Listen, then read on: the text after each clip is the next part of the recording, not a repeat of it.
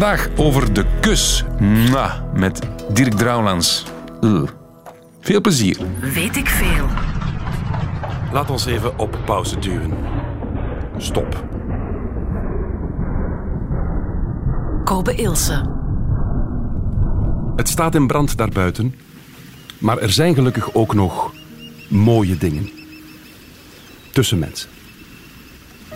Liefde bijvoorbeeld. Dat is er ook nog altijd in overvloed. Ook al is dat een beetje zoeken deze dagen. Wat doen mensen die elkaar graag zien? Die houden een hand vast. Of die kijken naar elkaar. En als ze elkaar echt graag zien, dan komen ze dichter bij elkaar.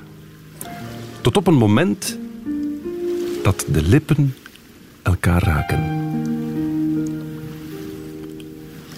Het mooiste, misschien wel wat er tussen twee mensen kan gebeuren, een kus. Misschien moeten we dat maar wat meer doen tegenwoordig. En net daarom, vandaag, gaat het in weet ik veel over misschien iets heel banaals, maar ook iets heel schoons. De kus. Heel blij dat u luistert. Zeer welkom. Weet ik veel. Liefste moeke, liefste waken, doet mijn armpjes open. Ik kom er uren lopen. Een kusje hier, een kusje daar. Ik ben die zalle wie, Nidia. Weet ik veel. Beetje romantiek in weet ik veel. Want het gaat over de kus met journalist van Knak en bioloog Dirk Drouwlands. Goedemiddag. Dag Dirk. Herinner jij je eerste kus nog? Nee. Nee. Dat is niet romantisch. Hè, Dirk? Nee, Normaal weet onthoud je dat. Maar ik herinner mij wel een aantal kussen, maar niet, maar niet de eerste. ik was ook een laadbloeier. In, eh, in, ik was al twintig, denk ik, voordat ik goed en wel... Twintig? Ja, ja, ja, ik was een brave jongen. Volgens mijn jongste dochter een nerd. Zou ik nu een nerdje geweest zijn, die naar de Ja. vogels keek en een bril Trouwens, had. die dochter zit hier op een meter van, dus ze zit al te lachen. Maar, eh, maar, eh, nee, maar, maar er zijn wel een paar kussen dat ik mij heel mijn leven lang ga blijven herinneren. Dus, Zoals, geef eens één voorbeeld. Ja, het is delicaat, hè, delicaat. Maar ik heb het eens in mijn boek Het succes van slechte seks eh, beschreven. Een bijna een half uur lang durende kus met Lisbeth Imbo op de straat in Gent voor het café Het Gebed zonder Eind. Lang geleden, hè. toen was hij nog eh, ik, beginnende radiojournalist. En dat is een kus dat ik nooit meer vergeet. Een half uur aan een stuk. Ja, het zal zoiets geweest zijn, ja. Dat is flink. Ja. Dat is flink. Goed. Ja, want het gemiddelde zit een stuk lager, hè. Jammer eigenlijk. Hè? Ja, jammer, ja. Maar nu heb je het al over de tongkus. Dat is al een Ja, dat bepaald onderdeel van de kus. We gaan het, wat, wat is een kus? Een kus is Definieer een kus. Ja, een, een kus is een ritueel waarbij dat de mond eh, dingen doet die iets moeten betekenen. Wij associëren dat bijna automatisch met, met eh, liefde en romantiek. Maar een kus kan ook een begroeting zijn, kan ook een kwestie van onderdanigheid zijn. Een kwestie van verraad, hè, de fameuze Judaskus. Ah, ja. Dus je kunt daar ritueel gesproken eigenlijk heel veel dingen in zien. Onderdanigheid. De, de, de mensen die de hand van de, Ja. de paus of de bisschop gaan kussen, het, eh, de grond gaan kussen als ze ergens komen, de voeten en de christelijke leer gaan kussen, als ze, hè, zoals onze, onze laatste paus op een gegeven moment ook de voeten van heel arme mensen ging kussen, als een vorm van, kijk, wij staan hier nog altijd eh, voor iedereen. Een rode draad vind ik wel bij kussen kwetsbaarheid. Je stelt je kwetsbaar op als je kust of als je iemand kust. Vind je dat niet? Ja, het ha- het hangt er een beetje vanaf van, van wat er gebeurt. Je komt natuurlijk heel dicht bij iemand. Voilà. Ja, en dat is de bedoeling. Dat is de bedoeling. Er is, er is ook een heel, heel logische biologische verklaring voor. En nu zitten we vooral in de, in de begroeting en zeker de, de romantische aspecten van de kus, zal ik dan maar zeggen. Hè. Het, eh, omdat in de dierenwereld is er iets dat heet pheromonen. Pheromonen zijn chemische stoffen, hormonen eigenlijk, met een werking op de lange afstand die ik uitzend om jou te beïnvloeden, of die mannelijke dieren uitzenden om vrouwelijke dieren te lokken. En dat kan dan in het geval van de dieren over kilometers gaan. Maar wij zijn dat vermogen zo goed als kwijtgespeeld. Waarschijnlijk niet helemaal. Het zit er nog ergens iets eh, in, in de bovenkant van onze neus dat misschien inderdaad die pheromonen nog kan opvangen, maar niet op de lange afstand. Dus wij moeten dicht bij elkaar komen om te kunnen profiteren van die chemische prikkels. En dan is kussen natuurlijk de perfecte strategie om zo dicht bij iemand te komen dat je effectief die chemische signalen kunt oppikken en zeggen van hmm, dat werkt of dat werkt niet, of, of eh, zo- zo'n dingen. Ja. Daarom dat ze zeggen, een eerste kus ligt niet. Dat is... eh, Want als dat een- is toch zo, hè? Ja, ja, ja. Als een eerste kus tegenvalt, kun je er beter ineens mee stoppen. Ja. Dat is toch, hè? Als je niet goed kan kussen, dan is het dikwijls Ja. wat erna gebeurt ook iets Ja, meer. plus ook, ook van, van die dikwijls on, on, on, bijna onbevattelijke dingen. Hè. Dat, je, dat, je, dat die kus misschien op zichzelf wel niet zo slecht is, maar dat je er toch niet echt een goed gevoel over hebt. En dat is dan die onbewuste chemie die werkt. Dat er dus prikkels uitgewist worden, uitgewisseld worden waar dat je je niet van bewust bent, maar die toch een signaal geven van toch beter iemand anders misschien het uit. Dus, dus in die zin kan de kus zo van die, van, zelfs zonder dat je dat eigenlijk beseft, signalen geven van begint eraan of begint er niet aan. Maar die, die, die pheromonen, dat interesseert me wel. Dus ik kan, als ik iemand kus, ben ik eigenlijk een beetje op zoek naar de geur van die persoon. Ja. En, en, en, en andere vormen van informatie die daarin meekomen. Hè. Er is daar zo'n theorie die zegt dat, eh, dat eh, ehm, mensen een partner zoeken die in zaken afweergenen verschilt van hun. Wat dat impliceert, als je dan samen kindjes maakt, dat je dus twee eigenlijk verschillende sets afweergenen doorgeeft aan je kinderen. Waardoor dat die in principe beter bestand zijn tegen hè, de gruwelen tussen aanhalingstekens van een buitenwereld. En, en, en er is dus een theorie die zegt dat je via bijvoorbeeld die pheromonen kunt zien van is die een andere nu in zaken die afweer van dezelfde categorie als ik of van een andere categorie. En dat je op die manier bijna automatisch gaat voor iemand van een andere categorie dan uzelf. En daar zijn zo wat, wat heel losse wetenschappelijke aanwijzingen voor. hè. De fameuze t-shirt-test is er daar zo het voorbeeld De van. t-shirt-test. Ja, dat, dat, dat vrouwen aan t-shirts van mannen gaan sniffelen. En dat de, de, de, de, de- van, van mannen die dan hè, zo drie, vier dagen zo'n t-shirt aangedaan hebben. Zo'n beetje gelijk als jij er nu bij. en, en dan, dan, eh, niet, sorry. eh, de- en dan niet gewassen. En, dan, en dat je dus op basis van de aantrekkelijkheid van die geur gaat bepalen van oei. En dan zijn ze naar die mannen gaan kijken. En dan bleek dan inderdaad dat die hun genen eigenlijk nogal verschilden van die van de vrouwen. En dat die aantrekkingskracht dus op een bepaalde manier vertaald wordt via die lichaamsgeur. Dus de chemie tussen mensen Ja. is wel degelijk chemie. Ja. Dat is niet een woord uitgevonden om iets ondefinieerbaars te beschrijven. Dat is effectief een geur of een soort DNA dat in elkaar past of niet. Ja, absoluut. Ja. Dus, dus men zoekt naar een, naar een chemische match, letterlijk. En dat zit dan nog die chemie. En nu dat je het over chemie hebt, in kussen zit nog veel meer chemie dan, dan dat. In principe wordt dus de, de laten zeggen, de bi- biologische waarde, kwaliteit van een kus in, chemisch in drie dingen onderverdeeld. Ten eerste is dat een vorm van, dat kan een vorm van seksuele aantrekkingskracht zijn. Bijvoorbeeld wij mannen, als wij tongkussen, wij geven testosteron door via ons speeksel aan de dame in kwestie, die dan in principe daardoor wat opgewondener zou kunnen geraken. Ah, ja. Dat is ene chemische, ene chemische. Ten tweede is dat zo hetgeen dat wij dan romantische liefde noemen.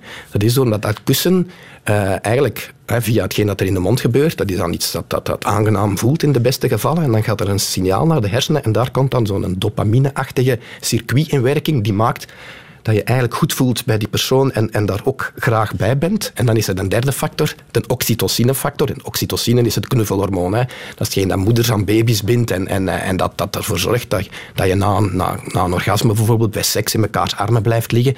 In het beste geval. Want Niet te lang, hè, Dirk. Dan Nee, moet je slapen. En, dus in, ja, en die oxytocine is ook iets dat vrijkomt bij kussen. En die zorgt dan voor zo'n soort, ja, allez, bijna vriendschappelijke band. Dus je hebt drie gradaties die alle drie door kussen gestimuleerd kunnen worden. Dat gaat over de tongkus. Maar als ik gewoon een, man, een, een, een mens tegenkom op straat, die ik een beetje ken, en toch nog begroet met een zoen, dan gebeurt dat toch allemaal niet? Nee, maar dat kan dus ook... eh, ik, heb een, ik, ik, eh, ik heb daar nu eens op gelet voor mijzelf. En, en zelfs in, in begroetingsrituelen ga je sommige mensen toch gemakkelijker kussen dan anderen. Wij hebben daarnet niet gekust. Nee. Terwijl heel veel mannen die ik ken, ik, kus ik wel ondertussen. Op de eh, kaak, uiteraard. Ja, ja. Maar wel, toen dat wij elkaar onlangs tegenkwamen op de boot bij Gert Verhulst, hebben wij elkaar wel gekust. Ah, dat, jij weet dat nog. Dat weet ik nog, ja, voilà. Dus je hebt En- Lisbeth Imbo een half uur en dan sta ik op de boot van Gert. Ergens in die rangschik. Maar dat was in een andere context natuurlijk. Dat was een lossere context. Hier kom je zo in je professionele context. Je zit nog in, je- in, in, in je papieren. En, eh, en, Ja, ja. Dat, het is ook heel, heel ja, omgevingsgebonden, hè, zoals veel in de biologie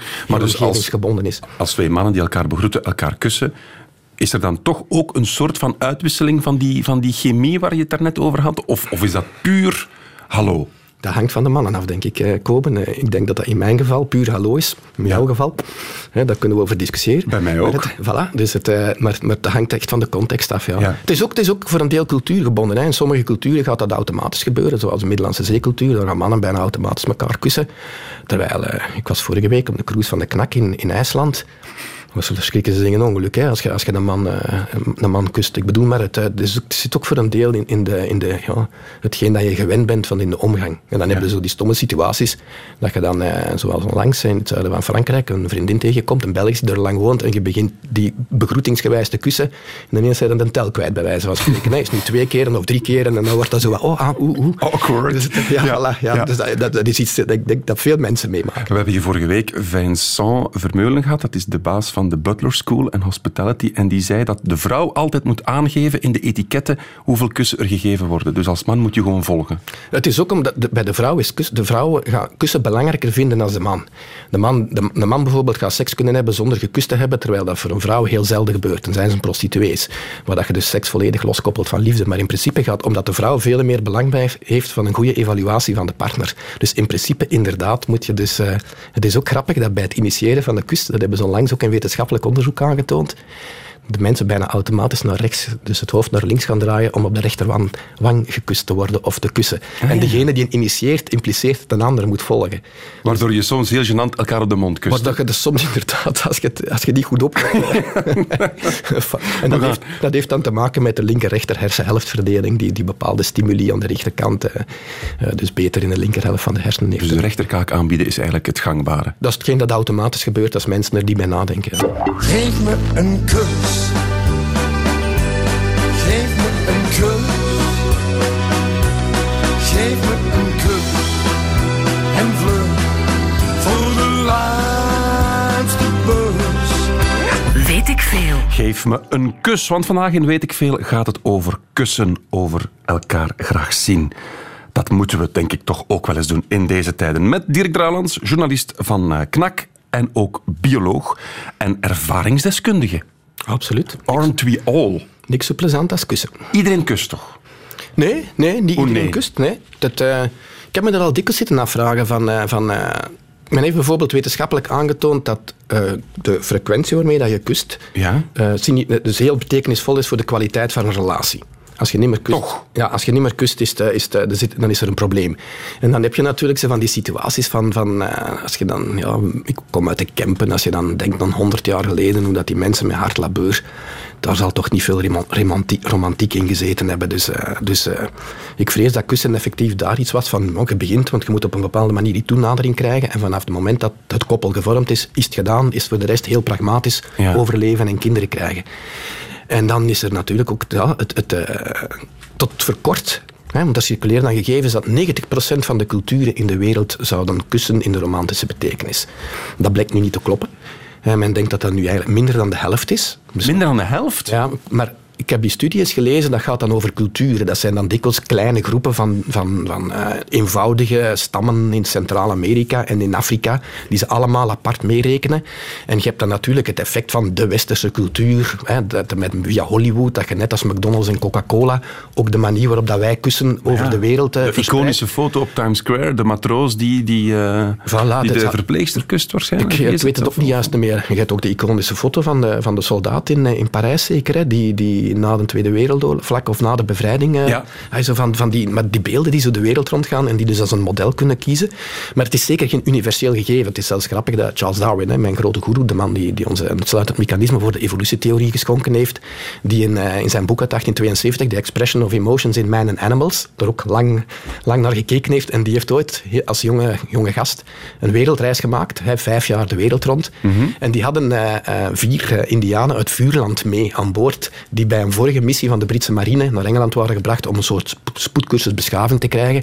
En een van die gasten, want Darwin was geweldig zeeziek, en, en die was dus eigenlijk zijn persoonlijke verzorger aan boord. En blijkbaar hebben die mannen toch veel gebabbeld met elkaar. En hij schrijft dus in dat boek, The Expression of Emotions in Man and Animals, dat die gast van Vuurland... allee, kussen niet kenden en er ook zo'n beetje gedegoteerd van was van, van, van oei, wat, wat is dat voor iets vies en je gaat dan speeksel door elkaar mengen en, eh, en, eh, en, eh, ja. en dat is blijkbaar iets dat nog in meerdere culturen zit. Alleen als je dan, dat is dan het, het verhaal, als je dan naar die andere culturen gaat kijken, hebben die dan toch dikwijls andere mechanismen om dichter bij elkaar te komen. Het klassieke neuzen, neuzen, neuzen. De Eskimo's? Ja, dat, wordt, dat, dat wordt dan blijkbaar ontkend dat dat in die Inuit-cultuur zit. Ah, maar toch? het zit in ieder geval in een aantal van, van, die, van die primitieve, tussen aanhalingstekens, culturen. Dan Wat ook niet echt proper is. hè. Snot uitwisselen of speeksel, het blijft een beetje vies. Hè? Het is hetzelfde verhaal van dicht genoeg bij elkaar komen om die, die, die, toch die pheromonenuitwisseling, die, die, die, die, die lange afstandsscheikunde op korte afstand aan Ja. te krijgen. Het, eh, dus, dus er zitten daar duidelijk verschillen op. Dus het zal zeker geen biologisch universeel gegeven zijn dat wij gaan kussen op de manier dat wij kussen. Maar er gaat in ieder geval in de meeste culturen wel een mechanisme bestaan waardoor dat je effectief die partnerevaluatie toch gerealiseerd krijgt. Oké, we gaan het met het risico dat heel Vlaanderen, of de luisteraar toch tenminste, het niet meer gaat doen. Maar laat ons eens... eh, eh, We maken het romantisch. We staan tegenover de persoon die we leuk vinden, die we graag zien. De eerste kus komt eraan, je gaat dichter en je wrijft en je voelt elkaar en dan zet je die lippen tegen elkaar. Het gebeurt. De tongen worden naar buiten. Ja, hè, dat gebeurt. En speeksel gaat zich vermengen. Wat gebeurt er op biologisch vlak precies op dat moment? Wat wordt er allemaal uitgewisseld? Oei, ehm, speeksel is uiteraard. Hè. En Dus, wat eh, is speeksel? Ja, Dat is speeksel toch- is, een amalgaam van, van alles, van water en kalium en calcium en allerhande, allerhande scheikundige elementen die in speeksel zitten en die bijvoorbeeld nuttig zijn voor de vertering van het voedsel. Maar wat dat belangrijker is, denk ik, in deze, is dat wij dus ook geweldig veel bacteriën uitwisselen met elkaar. Wat is geweldig veel? Geweldig veel, dus ze hebben dat zelfs gemeten. Hè. Dus dat zijn wetenschappers die zich met dat soort dingen bezighouden. En vind je dat geweldig plezant. Maar een kus van 10 minuten... hè, is dus al lang, hè? Dat is al redelijk lang. 80 miljoen bacteriën die van de ene kant naar de andere switchen. 80 miljoen. En ze hebben dus, eh, ze hebben dus experimenten gedaan. Dus je kunt je indenken van die, die, hè, daar, wat ik in het begin vertelde, dat half uur voor het gebed zonder eind, wat dat, dat eh, aan microbenbeweging opgeleverd heeft. En ze hebben eens een experiment gedaan ook, dat ze een van de kussers met zo'n soort probioticum-achtig eh, drankje een bepaald type bacteriën in zijn of haar mond gaven. En dan gaat negen intense kusbeurten nodig om die dus evenredig te verspreiden over de twee monden. Dus die bacteriën die switchen de hele tijd over en weer. En op den duur, misschien is dat zelfs op een bepaalde manier ook biologisch nuttig, dat je bacteriegewijs wat gaat matchen met elkaar. Maar ook, en dat is ook bewezen, dat je want afweer, ons afweersysteem is iets dat constant moet geprikkeld worden en dat constant moet geconfronteerd worden met potentiële vijanden om dan klaar te zijn tegen het moment dat er een grote aanval komt en dan vol een bak eh, Ja. in de verdediging te gaan. Men heeft bijvoorbeeld aangetoond dat vrouwen meer weerstand hebben tegen een herpesvirus, dat blijkbaar ook vrij frequent aanwezig is in het speeksel van, van mannen en dus ook van... Dat, koortsblazen, die dingen. Dat, dat, dat soort, eh, dat soort eh, elementjes, ja, en die dus blijkbaar ook geregeld uitgewisseld worden. En dat vrouwen door kussen dus extra weerstand kunnen krijgen tegen die herpesvirussen op die manier. Dus, en dat is normaal. Dat is een biologisch, eh, biologisch goed beschreven gegeven, dat uw afweer constant prikkels nodig heeft om zich goed af te stellen en klaar te zijn totdat een aanval... eh, Is er meer dan speeksel alleen dat we uitwisselen? Ik denk aan, aan eh, ja, wat zit er nog in de mond? Eh, wat, wat- voedselresten. Voedselresten? Hm, Er zijn gevallen beschreven van, van mensen die, ik hoop dat ik het nooit meemaak, maar mensen die in zo'n soort septische shock gaan eh, na een kusbeurt. Bijvoorbeeld iemand die allergisch is aan pindanoten. En en je, hebt, je, hebt dan zo nog, je, hebt, je bent net op café geweest, je hebt zo wat dingen en daar zit er zo nog een klein stukje in je mond en dat gaat mee. En dat is dus blijkbaar, dat kan dus genoeg zijn om zo'n hele zware allergische aanval uit te lokken die potentieel dodelijk is. Dus het, Maar jij, hè, je bent aanhanger van, van evolutietheorieën en, en Darwin en, en, je, en je bent de man van de wetenschap. Waarom heeft moeder natuur er dan voor gezorgd dat zoiets eigenlijk smerigs, want je kan het niet anders noemen dan 80 miljoen bacteriën gaan uitwisselen als een teken van liefde? Ja, niet hè. Waarom is dat dan toch het evolutie, evolutionaire ding om elkaar te tonen dat je elkaar leuk vindt? Dat Ja, is maar niet, niet logisch? Dat is, of zo die, dat is zo die fix en microben per definitie schadelijk zijn. Hè. Die 80 miljoen uitwisseling van bacteriën is waarschijnlijk meer gunstig dan ongunstig. Wij zitten vol bacteriën. Hè. We hebben meer, van, daar wordt ook weer over gediscussieerd, maar in principe hebben wij meer bacteriën in ons lichaam dan, dan we lichaamcellen, eigen lichaamcellen hebben. Wij zijn een wandelende bacteriebank, bij wijze van spreken. Dus je kunt er dan voordeel bij hebben van wat te switchen en er wat bij te krijgen. Dus dan- we schatten ook het aantal soorten. Is moeilijk om soorten eh, te beschrijven in de, in de bacteriewereld, maar ze schatten toch dat wij een 700 verschillende soorten bacteriën in onze mond kunnen hebben. Ja. Dus, dus op die manier heb je die uitwisseling. En dan, hetgeen dat we daar straks vertelden, die, die partnerevaluatie die voor een deel onbewust gebeurt, is waarschijnlijk toch zo belangrijk dat dat iets is dat eh, bewaard blijft. Als kussen echt ongezond zou zijn op grote schaal, dan zou dat eruit gaan. Zowel cultureel als, als, als biologisch. Ja, ja. Maar aangezien dat het waarschijnlijk nuttig is, is het iets dat gecultiveerd geweest is en, eh, en bewaard blijft. Klopt het dat zoenen eigenlijk gezond, properder ga ik het noemen. Hè, want het is moeilijk in, in termen van bacteriën te over proper en niet proper, want er zijn veel goede bacteriën, wat. Dan is, is kussen beter dan een hand geven. Dat cliché, klopt dat? Dat zal een beetje vergelijkbaar zijn, hè, want met een hand te geven geeft ook eh, bacteriën door het. eh, het, Ja. En dan, ja, waarschijnlijk omdat je met die hand veel meer vastpakt dan, dan met je lippen, eh, gaat het misschien nog meer doorgeven via je handen dan, dan via je lippen. Mhm. Dus het, maar ik denk niet dat er daar een, een balans moet in gemaakt worden. Waarom bewegen we met onze tong? Waarom noemen ze tongen draaien? Ja, dat is waarschijnlijk om dus de chemie te bevorderen, zeker. Het, eh, Om het, om het mengsel op gang te Voilà, brengen, ja, als ja, een dat- soort mixer. Gelijk als een apotheker, dus inderdaad, als hij pilletjes maakt, dat hij ook met zo'n roerderken heeft om, om de stoffen goed te laten vermengen, dan is dat misschien ook zoiets van die strekking. Nu ben ik aan het speculeren. Dat is nog niet bestudeerd. Dat is de- misschien- En draai je dan beter naar rechts of naar Eh, links? ja, dat is een goeie. Dat, eh, dat, dat zou ik ook eens moeten uittesten. Ik zal er nu eens op... We zullen een eens plaat draaien, we hebben hier wel. Ja. Radio 1. Weet ik veel. We moeten van de wereld een dal van vrede maken. Van, van verzoening. Van geluk. Ah, ik ben het roerend met je eens. We moeten verzoenen. We moeten zoenen. We moeten afkussen. We moeten elkaar afkussen. Frans, er zijn grenzen, hè? Weet ik veel. Laat ons gewoon samen reizen waas slash druid. Oh. En ik neem je mee naar de overige 152 landen, Natalia. en in het laatste land plank ik goed tegen de muur. en vraag ik... Mag ik u kussen? Dat vind ik wel een hele moeilijke. Weet ik veel. Ik denk dat we zwemmen. Thomas mag niet in Mag ik je kussen. Natalia koos voor Rick Verheijen, die aflevering. Wij kiezen vandaag voor Dirk Drouwlands, journalist van KNAK en bioloog, want het gaat over de kus. Het is misschien een beetje raar om dat onder mannen te bespreken. Want zouden mannen daar toch geen andere betekenis aan geven dan vrouwen? In, in ieder geval, ja. Voor vrouwen is het belangrijker van die kus te kunnen gebruiken als een manier om de partner te evalueren. Ja. Terwijl mannen blijkbaar eerder, als ze dan beginnen kussen, geneigd zijn van... Voorspel. Ja, voilà, via hun testosteron, dat libido van die vrouw wat omhoog te jagen. En, eh, en eh, dus, dus eh, Want dat hebben we vandaag al geleerd, dat bij een tongzoen de man testosteron in de mond van de vrouw brengt om haar een soort opwindingsfase te bezorgen. Ja, dat moeten we nu ook niet overdrijven. Dat is geen dopingshot bij wijze van spreken, maar dat zit daar wel ergens en dat kan wel spelen. Er wordt ook gezegd, maar dat is dan zo de dingen, dat is dan zo het biologische speculeren, waar ik zelf dan begin van te denken van, oh mannetjes, dan de man aan de hand van dat tonggedraai, hè, dat, eh, dat gemix van, hè, waar we het er net over hadden, zou kunnen een, als een soort sensor het oestrogeengehalte in het speeksel van de vrouw meten en dus onbewust zou kunnen weten of ze in principe vruchtbaar is of niet. Maar, eh, maar, maar aangezien dat het verbergen van de vruchtbaarheid zo essentieel geweest is in, in het succes van de mens als soort, Ja. denk ik dat ze daar toch misschien een beetje een hand over spelen, de biologen die daarmee bezig zijn. Goed.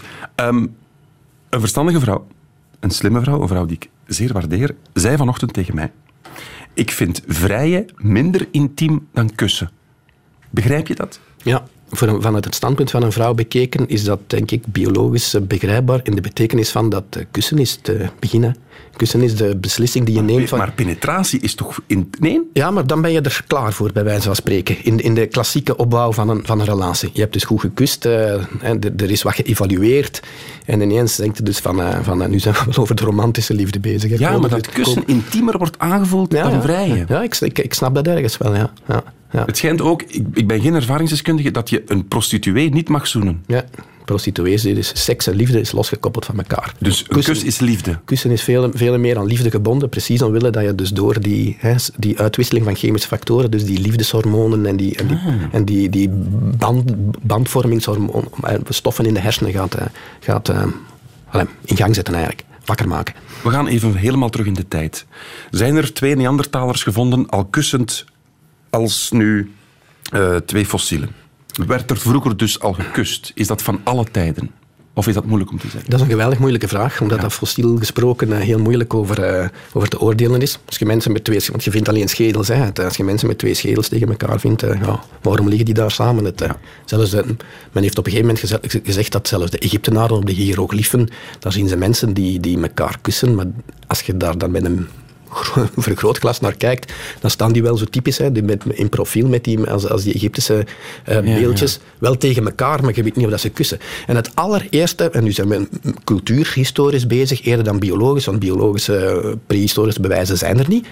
En het allereerste geschrift over de kussen is eh, ergens in, in hindoe-teksten van 3500 jaar geleden. En daar wordt eh, de intieme kus, zoals wij die dan noemen, omschreven als een soort, soort eh, interageren van de zielen van twee mensen. Twee zielen die met elkaar mooi. via de adem eh, gaan. Dat is, dat is inderdaad een heel poëtisch begin eigenlijk van, Absoluut. van het, eh, het cultuurhistorisch overleveren van het concept kussen. Mhm.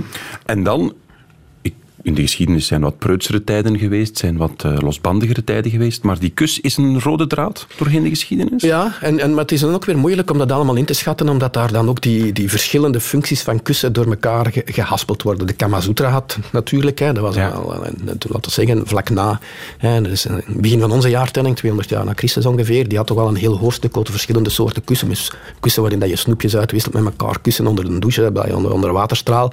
Ja, dus die gingen daar al wat dieper op in, maar dan anderzijds de Romeinen bijvoorbeeld in dezelfde periode, die blijken zo'n soort kussen gebruikt te hebben, waar dat de mannen, als de vrouw naar de markt in de stad geweest was, dat de man de vrouw kuste om te zien of dat ze niet te veel aan een drank had gezeten. Dat soort eh, eh, controleachtige toestanden dat ook via de overlevering is, eh, is doorgegeven. Maar je voelt dat het er altijd op een bepaalde manier wel gezeten heeft vanaf dat de mens eigenlijk is beginnen schrijven en dus met, met culturele dingen bezig is geweest. Ook waarschijnlijk omdat een aantal mensen toen ook meer tijd had om daarmee bezig te zijn hè, dan wanneer dat je een hele tijd in, op het veld in de weer moest zijn om te zien dat je kinderen genoeg te eten hadden om niet dood te gaan aan de Socra- honger. Socrates heeft zelfs de kus ooit vergeleken met de beet van een gevaarlijke spin. Was dat uit een persoonlijke frustratie, denk je? Ja, dat is wel de grappige, omdat dat, eh, dat doet mij herinneren aan... Ik heb Latijn-Grieks gedaan. Hè. En in het vijfde, vij- dus het voorlaatste jaar hadden wij de leraar, meester Schoofs. Ik, weet, ik, ik herinner me nog zeer goed, omdat hij zeer goed eh, gaf die lessen Latijn en Grieks. Die op een gegeven moment, omdat de vrouw van Socrates, Xantippe, dat was zo lang de archetype van de ongelooflijke zeur. Van, van de, van de- waar dat je, een vrouw die je niet in huis wilde hebben, maar meester Schoofs had toen inderdaad. De, de toen al gezonde reflex om te zeggen van ja, maar je moet dat ook eens proberen van haar standpunt te bekijken. De Socrates was nooit niet thuis, zat altijd te leuteren met die, met die mannen, was waarschijnlijk ook een heel vriend, vrouw-onvriendelijke mens op basis van hetgeen dat hij daarover verteld heeft. Dus in die zin kan ik me wel voorstellen dat Socrates voor de meer wulpsere aspecten van het bestaan niet echt een goed woord over had. Dus ik denk niet dat we hem als, als dusdanig als een referentie moeten beschouwen. Nu we toch in Griekenland zitten, Magda in de mailbox. Volgens Plato betekent de kus levensadem, sleutel tot het paradijs. Dat is eh, heel poëtisch ook. Het, eh, En dan wat later in de geschiedenis, Rodin zei, de kus is de stem van de ziel. Ik denk dat de kus in wel meer eh, periodes van de, van de menselijke geschiedenis aanleiding gegeven heeft tot heel poëtische... Blijkbaar, hè? En, en terecht, hè. Ik bedoel, het, is, het kan geweldig intiem en aangenaam en, en liefdevol en romantisch. En, hm. En soms ook gevoelig, want ik heb zelf ooit een foto op Instagram geplaatst en die snel verwijderd wegens een paar foute commentaren. Een tweet van Dieter Wouters is gelijkaardig. Hoe zit het met een kus op de mond tussen ouder en kind of tussen familie en kind? Gevoelig thema tegenwoordig. Ja, dus is, dat, is, dat zit zo'n beetje in dezelfde sfeer. Dat je als man eh, al huiverig wordt om je kleine met Sinterklaas op de schoot te nemen. eh, of, of, dat Sinterklaas om, om in het post-Dutroux-tijdperk, dat je voordat je het wit worden van, van semi-pedofiele neigingen bestudeert. Dat is iets dat je moet, eh, moet, eh, moet aanvoelen, denk ik, als ouder en kind, hoe dat je in, in zo'n relatie zit. Maar het is toch niet per definitie... Om, uiteindelijk is, is eh, een van de... Van de hypothesen over het biologisch ontstaan van kussen is net dat het vroeger de gewoonte moet geweest zijn, en dat bestaat nog in bepaalde culturen, bijvoorbeeld de Inuit, hè, die bijvoorbeeld veel walvis eten. Ik heb dat ook eens ooit eh, geproefd in zo'n Inuit-cultuur. Daar moeten ze een half uur op liggen kouwen voordat je daar sowieso... Heb je al walvis gegeten? Ja, ja één, één, één, eh, omdat ik vind dat ik het moest doen. Beluga, witte walvis, lang geleden. Ik, zat- ik zal het nu waarschijnlijk nog doen, maar ik ben er tegen. Hè, tegen wal- maar, maar in ieder geval, die Inuit die kauwen hun voedsel voor en geven dat dan mond aan mond door aan hun, aan hun baby's. Dus op die manier zou het kussen op de mond van ouder en kind naar kind toe biologisch veel voor de hand liggender zijn dan de kus die dat je gebruikt voor de romantische eh, redenen. Dus een soort voorproeven. Niet, niet, zelfs niet voorproeven, voorkouwen. Dus een deel, een deel van de vertering die dat je al, wat dat trouwens in de dierenwereld eh, een heel courant gebruik is, is een deel van de vertering die je al doet voordat je die voeding doorgeeft aan je baby of je kleuter. Dus eh, het is, ik weet dat het maatschappelijk tegenwoordig gevoelig ligt, ouders en kinderen, en, en hoe, hoe intiem ga je met elkaar om.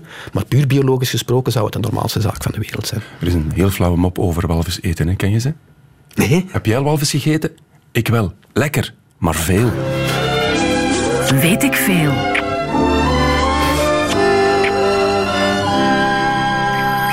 Voilà, Ronald in de mailbox. Ik had vroeger een aquarium waarin een viertal zoenende gouramis zaten. Dat zijn redelijk grote lichtroze vissen uit Zuidoost-Azië die geregeld hun dikke lippen op elkaar plakten.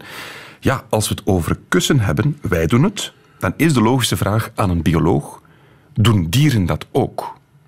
Ja, er zijn zeker dieren die iets doen wat dat wij als kussen zouden omschrijven. Alleen is het niet duidelijk of dat, dat daar dezelfde functie heeft als bij ons. Oké. Het heeft in ieder geval de functie van het, het, het ritueel, hetzelfde ritueel als bij ons, van paarvorming. Hè. Dus je gaat elkaar evalueren, in dit geval dan toch aan de hand van dingen die je doet.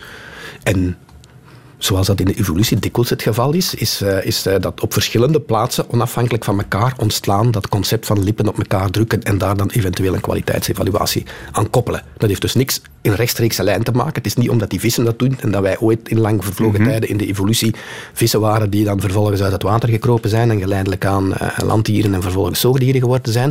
Dat is gewoon iets, ja, die, die vissen hebben op een bepaalde manier zo'n ritueel ontwikkeld dat op kussen gelijkt, maar dat heeft er in principe niks mee te maken. Dus die vissen in Erlands aquarium, die doen, allee, die doen de actie van zoenen, maar daarom zijn ze elkaar niet aan het liefkozen. Ze zijn elkaar aan het evalueren. Evalueren. Ja, voilà. En, eh, en ja, liefkozen, dat is ook zo'n zo'n zo'n beetje menselijk geladen eh, begrip. Wij Is dat? Maar ja. Een, een kat kan toch haar baasje liefkozen? Ja, Of niet? Ja, een, een kat kan, laten we zeggen, heel pragmatisch een gedrag etaleren waarvan dat, dat baasje dan denkt van oh, die zien mij graag en vervolgens gaat hij het tweede duurste whiskas kopen.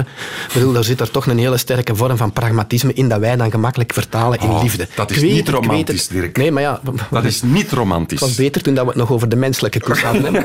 ik, vind, ik, vind, ik blijf mij daartegen verzetten, tegen dat hè, vermenselijken van dieren. En, eh, en het gedrag van dieren is iets dat voor die dieren heel functioneel is. Je doet het net zelf. Je zegt net zelf dat de dieren ook een soort kussen doen. Ja, ze kussen, maar ze, voor, voor, voor hun is dat, laten we zeggen, een... eh, een allee, hetgeen, wij zouden dan, als wij op zijn dieren zouden kussen, zouden wij lippen tegen elkaar drukken, tongen draaien en vervolgens zeggen van, allee, die vooruit, de dien.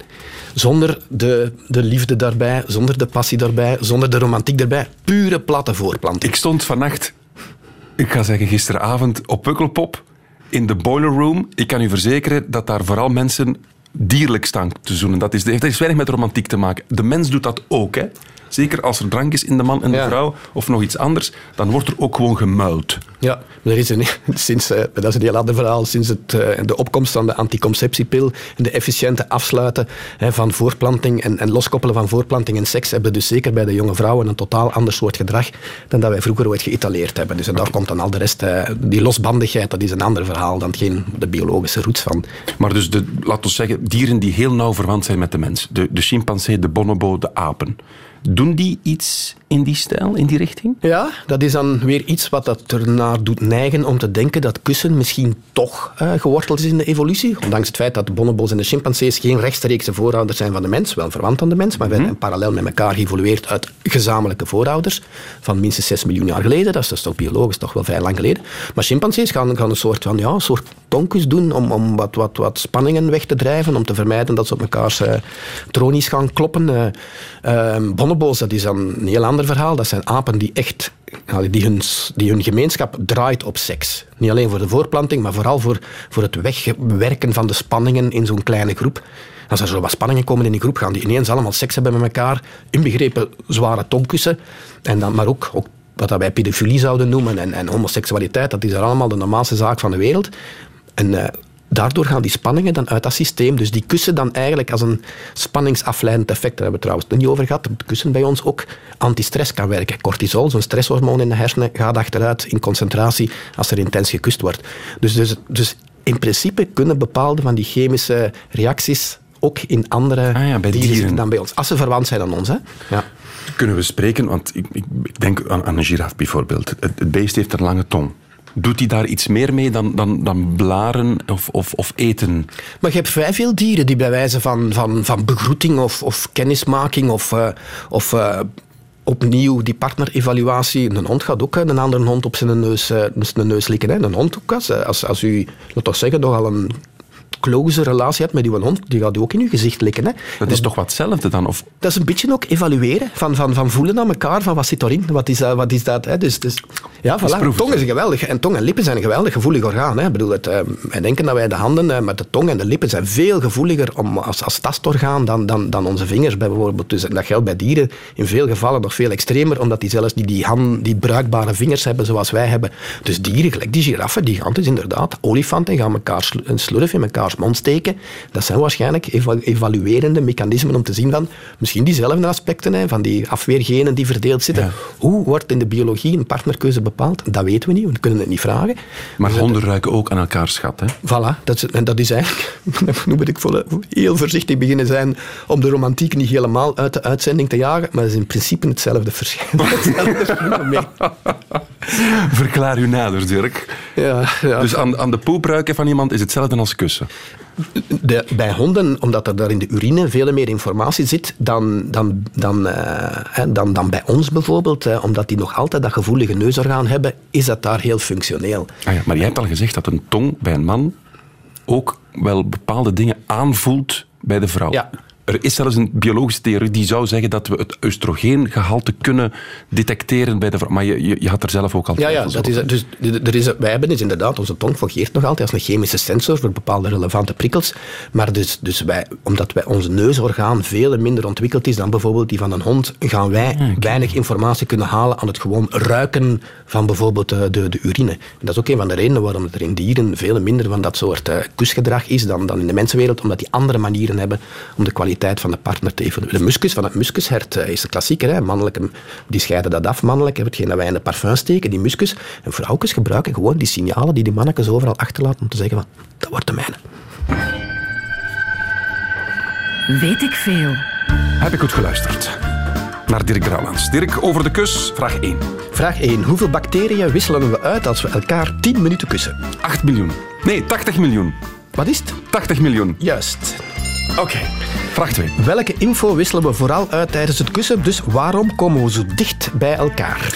Eh, dat vond ik een zeer fascinerend verhaal, want dat is iets over eh, feromonen. Iets met hormonen die je dan toch zou van voor in de neus zou ruiken van elkaar. Essentie van de biologie heb je goed meegekomen. Oké, top. Waar wordt de intieme kus voor het eerst beschreven? Welke teksten? Ehm, ja. Is dat niet een hieroglyf? Maar jij denkt dat het door een gebrek aan perspectief ook gewoon kan zijn dat die mensen ver van elkaar staan? Nee, het is nog iets vroeger. De Hindoe-teksten van 3500 jaar geleden. De geschiedenis, maar ik heb de biologie juist, dat is voor mij belangrijk. van waar kwam de Indiaan waarmee Charles Darwin over kussen babbelde? Vuurland. Bravo. Is dat goed? Ja, juist. Het was een heet en teen. Ja, en dan een laatste. Waarmee associeerde Socrates de kus? Met de, de, de beet van een giftige spin. Want zijn wijf was een zaag. Hey, dat heb jij nog bij verteld, hè? Goed. 4 op 5, Dirk Brouwlands. Zeer bedankt. Graag gedaan. Wanneer ga je nog eens kussen? Straks onze Jamin, omdat ze zo braaf geweest is, Ah, de zeker? dochter krijgt een kus. Heel goed. Radio 1. Weet ik veel? Dit is het einde van deze podcast van Weet ik Veel. Weet ik Veel is trouwens een programma van Radio 1. Op radio1.be vindt u nog veel meer.